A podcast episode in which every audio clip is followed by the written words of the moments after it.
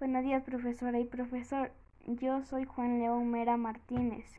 Nací en Ambato 28 de junio de 1832 y Videm 13 de diciembre de 1894. Fui un ensayista, novelista, político y pintor ecuatoriano. Entre una de mis obras más destacadas se encuentran la letra del himno nacional del Ecuador y la novela Comandá 1879. Gracias.